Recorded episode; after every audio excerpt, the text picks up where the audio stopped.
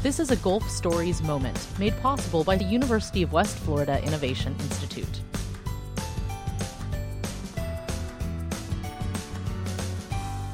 Hello, everyone. From the University of West Florida's Innovation Institute, I'm Christian Garman, and time for another Gulf Stories moment. My returning guest today, Dr. Jane Caffrey, professor from the Center for Environmental Diagnostics and Bioremediation and the Department of Biology at the University of West Florida. And today we're going to get a historical perspective on seagrass loss in the Pensacola Bay system. Hello, Dr. Caffrey. Hello. So, the first thing I want to ask is when we say the Pensacola Bay system, is that as simple as it sounds? Are we talking about Pensacola Bay, or is that sort of an overall term for more than that? Well, Pen- we say Pensacola Bay system because it includes a variety of different uh, areas that are interconnected. So Escambia Bay, Blackwater Bay, East Bay, Santa Rosa Sound, Big Lagoon, Lower Pensacola Bay area. That's that's all part of the Pensacola Bay system. And we're talking about, as I said in the in the intro, there we're talking about this historical, this perspective on the seagrass loss. So why is seagrass going away?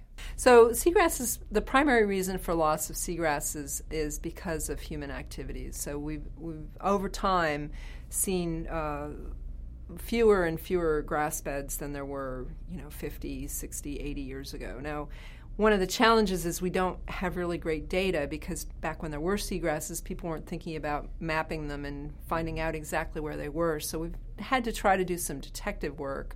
People have done detective work to try to figure out, you know, how, how much seagrasses there used to be. Um, so we, we have seen some significant declines since um, you know, probably the 1950s and 1960s. So, uh, when we talk about this decline, it, does it matter? Why is it a big deal? Do you like to go fishing? Sure. I enjoy to eat fish more than go fishing, but sure. Well, uh, seagrass beds are really important uh, nursery areas. So a lot of the a lot of the fish will um, hi- hide out in there as, as as young of the year as as larval and juvenile fish. It supports a lot of different organisms that like to hide in there blue crabs, shrimps. Uh, we used to have scallops. We don't have scallops here anymore. Um, but they're. It's true. I remember as a kid when that was a bigger deal. Yeah, yeah. So that's part of part of the losses is we've lost scallops as well as losing losing the plants that provide important habitat. So you talked about back in you know, from, from the detective work you've been able to do because we weren't taking well, grain not, records not me. back then. well, other, other sorry, people. that has been done. Um, back in the 50s, there was more from what we can tell. Uh, it sounds like it took a long time to sort of really decline. It's been going on for a long time. Is there a way to rejuvenate, to bring back, or is it is it a lost cause, if you will? Uh, we can definitely bring it back, and it, some of the most recent surveys suggest that we are seeing some improvements in seagrasses over the last few years. Um, it's one of the challenges is it's hard to come up with a long-term monitoring program, so we don't have really good information year in and year out to really follow what's going on.